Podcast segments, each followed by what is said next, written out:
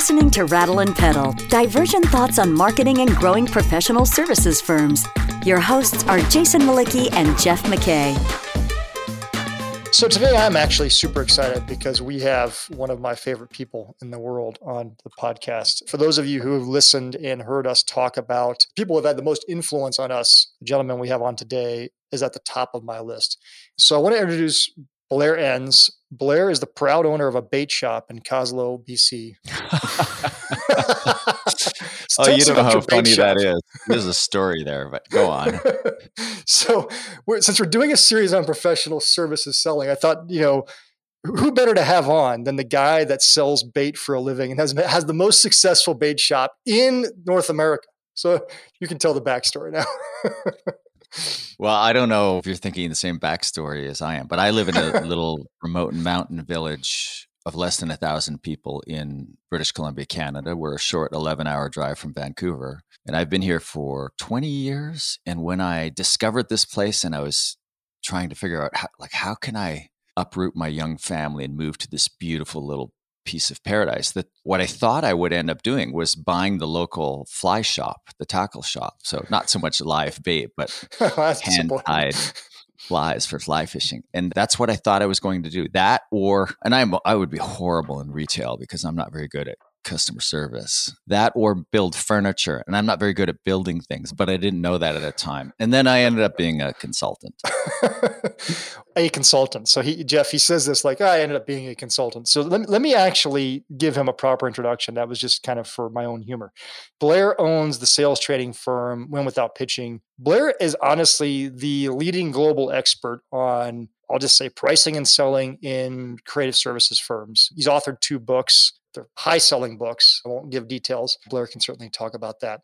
But Blair was just a really a prolific thinker on, on how to affect the sales conversation in a, in a complex B2B sale. So Blair's here to join us, talk about value-based pricing. And actually, I kind of broaden out to say value-based selling. I actually think calling it pricing is too narrow. I think it's it's it's changing your mindsets on selling is really what we're going to talk about. But so Blair, I don't know how much more you want to tell about your backstory. I don't know if I ruined the whole thing or not, but so I grew up in in the advertising and design world. I was in account management in initially a full service marketing communication firm. I was handed business development responsibilities when I was still 22 years old. I wasn't very good at it, but my boss said, You seem fearless. We're going to put you in charge of new business which was silly. But the idea that I was account an account manager at 22, and he said I had, I was handed 11 clients, and my boss said to me, "Your job is to know your clients' businesses better than they know them." Mm-hmm. And I hmm. thought that's ridiculous. Like I had a railroad, snowmobile company, uh, grain marketing board, like all these like weird, diverse businesses. So I guess you know I went from one silly role to another silly role, and then I went on to work for one of the largest ad agents, a couple of the largest ad agencies in the world. So I've I've been in the account management and business development side of advertising and design.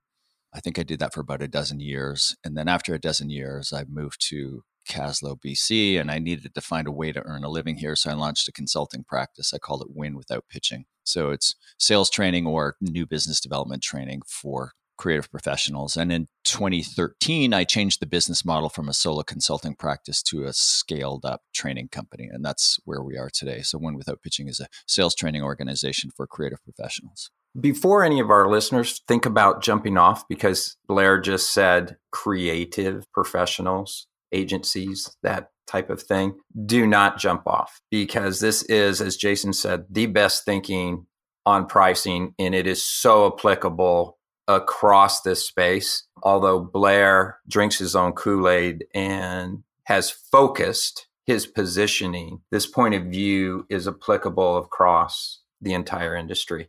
Blair, I just heard you give a definition of creativity. So, how about if you throw that out for anybody who may be thinking, well, I'm not a creative? Oh, I, yeah, I don't know if I gave a definition. I so there are lots of definitions for creativity and many of them conflict with each other. I subscribe to Mihaly Csikszentmihalyi's definition. He's the gentleman who wrote the book, coined the term flow or flow state. He wrote a book called Flow. He's a psychologist. I don't know if he's still alive or even still teaching. I think he comes out of University of Chicago. and he studies or studied creativity and happiness. And his definition of creativity is creativity is the ability to see. It's not the ability to write or draw. He refers to that as personal creativity. It's really the ability to bring a novel perspective to a problem or a solution. So I think entrepreneurs in general are creative. Some people who work in the creative professions aren't that creative. I've seen the nuances of different t- kind of types of creativity, of how it shows up differently. But to me, creativity is simply the ability to see, to bring a novel perspective to a problem. And creative people, therefore, tend to be drawn to diverse problem sets.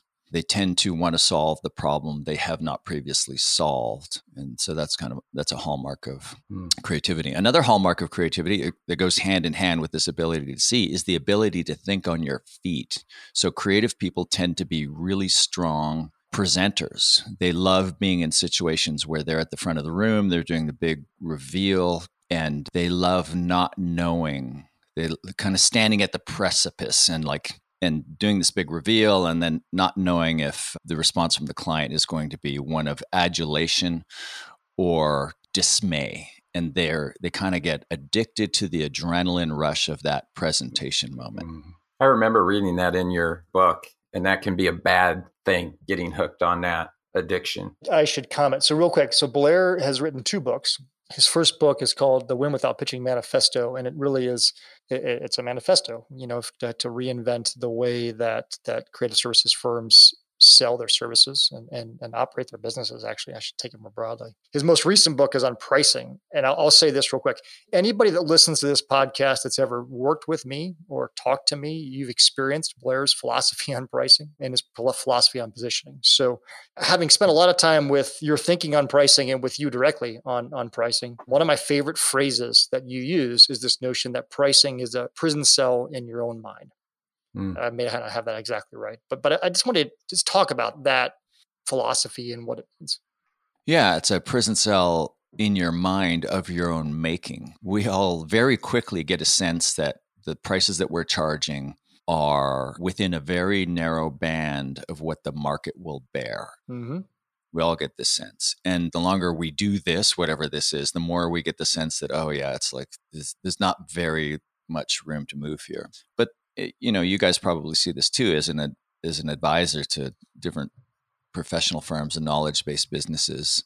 I'll see two different firms doing essentially the same thing for the same market, charging drastically different prices. Sometimes one firm is charging multiples of what the other firm is charging. So I had a pre pandemic, probably the last social visit I had with a client pre pandemic. I was visiting with a couple of people that I'd worked with way back, like in 2003. I'd worked with them for the first time. And we were reminiscing. We were at a bar in Austin and we were reminiscing about the old days when we were all young and stupid.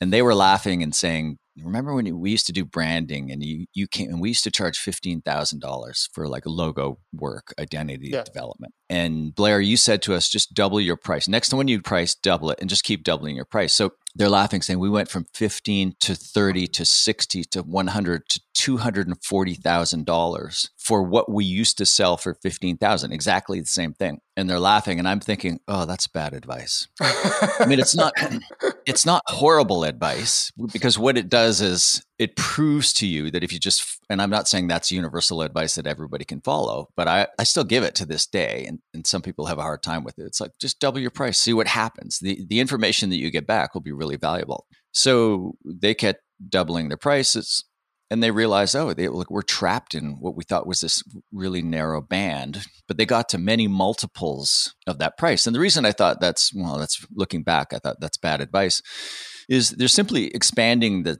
cells of the prison wall. Hmm. Right, they're expanding the size of the cell, which is a good thing. And so what I realize now is when when people go from this cost plus based pricing to value based pricing, the first parts of the transition, they're really just pushing out the walls of the cell. They're learning they can charge more, charge more, but they're still equating the price to the inputs of, yeah. of time and materials. And it's not until you start to set price based on the value of what you do, the value of that service, rather than the inputs or this idea of what the market will bear in air quotes. It's not until you really switch your thinking to pricing based on value that the prison cell walls disappear altogether. So I've just come to understand that at first you, you will think that the walls are disappearing but they're not. You're just pushing them out and you you'll be surprised how far you can push them out. But then you'll get to some sense of you you find some new limits that are way past probably what you're charging now.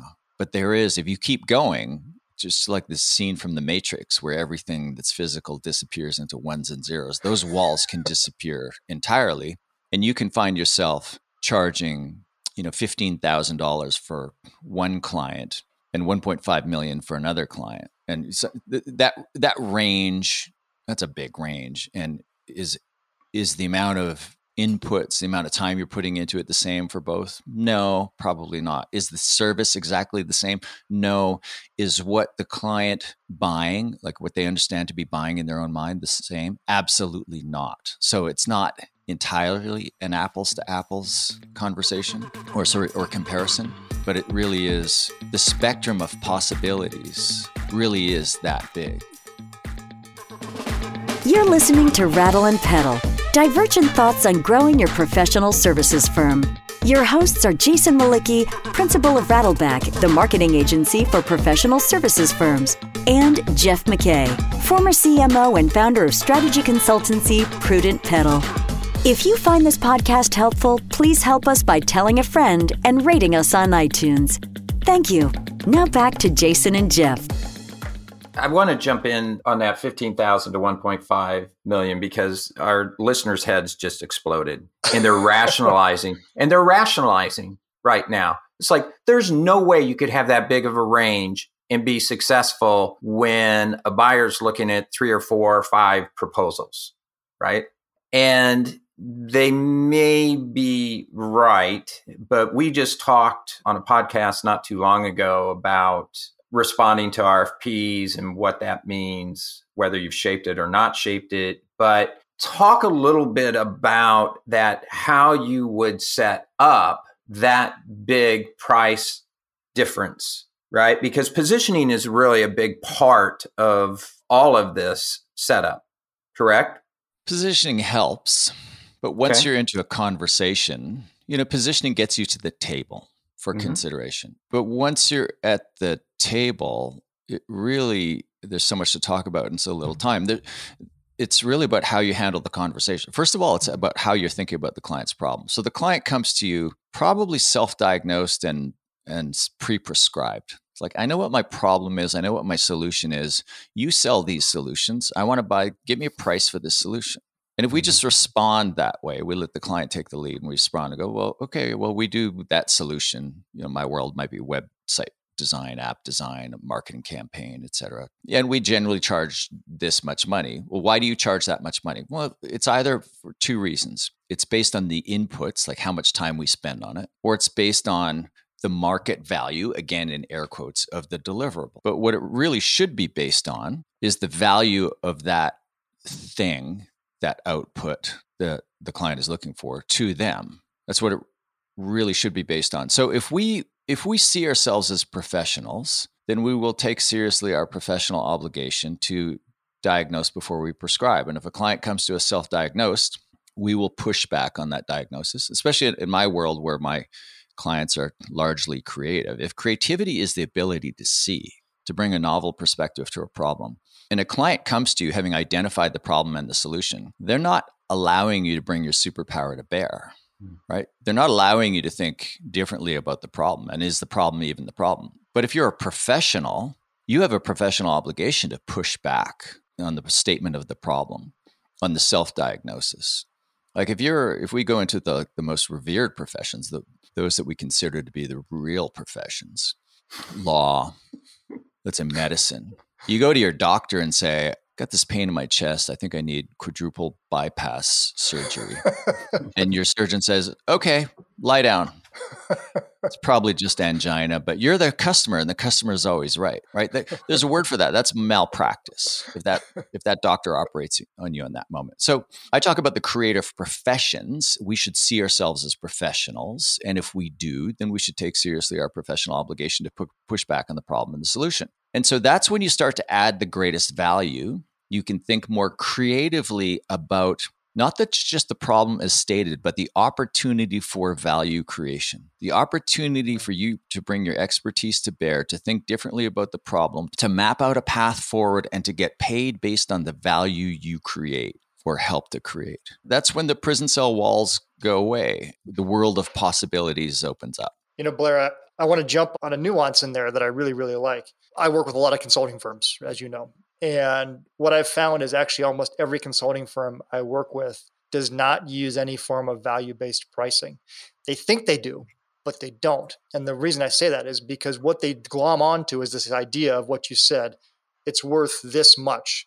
This is the value of our work. And they apply that same philosophy of value. They, they, they say, well, yeah, we've divorced it from the cost of delivery because we've said the market will bear this amount for this type of work and then they uh, apply that same pricing over and over again. And I think one of the fundamental belief systems underlying your work that's so powerful is that value is in the eye of the beholder. It's just such a simple concept, but ultimately you, you price the client, not the project. I really want you to kind of talk about that because I think that's where I see firms that just don't get it. They constantly keep coming back to, well, this is this is strat work. We do strat work this way. We charge this much. We do this work that way. We charge this much. And they don't stop and go, well, what is this worth to the client and why does that matter? And I also think it's it's and I'm leading the, the witness a little bit, but I also think that, you know, the reason in the in the pre-plan I kind of said it, I feel like it's about selling, not pricing, in the sense that what I've learned from you over the years is that a lot of firms approach the, the, the sales conversation in a competitive environment. The, the more I charge, the less you get.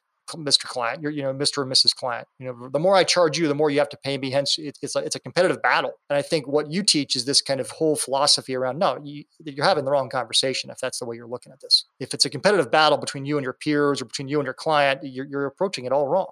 So yeah. I'll stop talking and let you just kind of comment on that because I didn't really have a specific question as much as I had like just things I've heard you say over the years that have been really powerful to me in my journey, and I think they're they're powerful to our listeners as well. So so to your point about consultants think they're pricing based on value, there there are really only three things you can price and sell. You can price and sell time, like the inputs of time and materials. You can price and sell the deliverable, and that's where you feel yourself like the actual thing that you're doing, the strategy, the plan, the app, the campaign, whatever it is. And that's where you feel constrained by market forces, the prices that market will bear and you look at what your competitors charge for the same thing. Or you can price and sell the value to be created. So, three things inputs, outputs, outcomes, or value. And you need to be clear in your mind what you're selling, and you need to clearly communicate to the client what the client is buying. Now, hmm. I can see a principal in a consulting firm saying, Yeah, I'm pricing based on value because I've looked at the price that the, the market will bear and that's the price. So that's kind of like a rudimentary take on an approach to value pricing products or productized services at scale. So, like, there's something like 90,000 data points that go into the price of an airline seat. You think of organizations that sell products or productized services at scale. Value based pricing is very scientific. There's a lot of data that goes into it. You have to do these sometimes fairly sophisticated segmentation studies where you, you identify this type of client values these things and is willing to pay this much. You have to work with these kind of averages and large numbers and go, okay, this group will pay this much for this type of value or value driver. And this group will values these other things and they'll pay this much. And that's the mistake that you're describing, Jason, is and I see this all the time. This nobody ever talks about this. The the fact that customized services businesses like consulting firms take too many cues from product or productized services firms like SaaS businesses that pursue scale and have all of these trade offs that are inherent in the pursuit of scale. When you're a customized services firm, you segment your audience in a segment of one, mm-hmm. right? So you look at the client and ask, what's the value to be created here? What's that client willing to pay for that value? Without even thinking about solution. Okay, if I can help them create that value, they'll, they'll pay me this much. Now let's start. Now take profit off of the table Now I have cost. Now I can start to think about, now that I have my cost, I can start to think about solutions. We don't do that in, a, in any professional firm. We conflate price and cost. We make all of these mistakes and we make these assumptions about kind of what the market will bear. That's not real value based pricing. And I think I was guilty of this too. The first time I heard the term and I read a little bit on value based pricing, I thought, yeah, I'm pricing based on value. I mean, I, I, told you I was a consultant who switched to a training company because I realized I was burned out on the solo consultant model and I felt like I tapped out my income. Mm-hmm. And my income was about $400,000. And so I look back on that now and I think that's just stupid. I didn't the idea that I I know solo consultants who bill almost 2 million a year with no administrative support, right? So the idea that I thought I thought okay, I'm going to have to change my business model here. I launched a training product. I thought, "Oh, that sold really well." Then I, at some point I was I was running a customized services business, a consulting firm with a scaled product that had a set set price on it. That's when I, I was starting to learn about value based pricing and I realized, oh, you know what? I've been doing consulting all wrong. The reason why my income was capped was I kept packaging, I had these packaged services. Like, so Jason, I, I worked with you. You were a client of mine, and you would, and I don't remember the details, but this almost certainly happened. You you reach out to me and say, Hey, Blair, I have these problems or these opportunities that I, I want an outside consultant to help me with. And I I listen to you for a couple of minutes, then I quit listening and I match a product to, to, what it is that you need. And I, I quit listening and I don't even give any thought to whether or not you buying that product for me will create the value that you're looking to create. I basically leave that question to you. You'll decide if it's worth paying for, if the value is there. And then so when I had this awakening and I realized, oh, I'm kind of kind of stuck between models here. I looked at how I was doing consulting and I had packaged up all my services. And to this day, there's all kinds of advice out there that you should standardize your services, you should package them up, and you should price them. That is a big mistake. If you want to do consulting properly, that's a realization I had. If I was going to continue to be a consultant, I would have to do it properly, which would mean when you reach out to me, Jason, say, Hey, I have this problem or opportunity. I want to talk to you about bringing you in as a consultant to help me. I should not be thinking about my solutions. I should be thinking about nothing other than you. What's the opportunity on the table? If I can help you with this opportunity, how much value can I help you create? And from there, I should set price and say, Jason, if I could help you create this say 2 million in in net new recurring profit would you pay me a million would you pay me half a million would you that's what value based pricing means it means you set price based on value before you even think about solutions. And so the oh. problem is you've described is like we all we do this long enough, we start to package up our solutions and we think we think this is the right way to go. And then we put these prices on them, whether we intend to or not. And at some point we think, oh, the, this is what the market will bear for this solution. I want to pause for a second because I want listeners to literally re listen to that three minute sequence because Blair just described what value based pricing is in a practical sense and how it works better than anybody on the planet. Like that three minute sequence is the best thinking you're going to get on that topic in your lifetime. So listen to it again. I'm telling you, it's that important. Unfortunately, Blair had more to say than we had time in this episode. Join us next week for the rest of our discussion with Blair Enns on positioning, expertise, and value based pricing.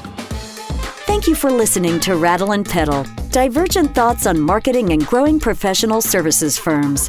Find content related to this episode at rattleandpedal.com. Rattle and Pedal is also available on iTunes and Stitcher.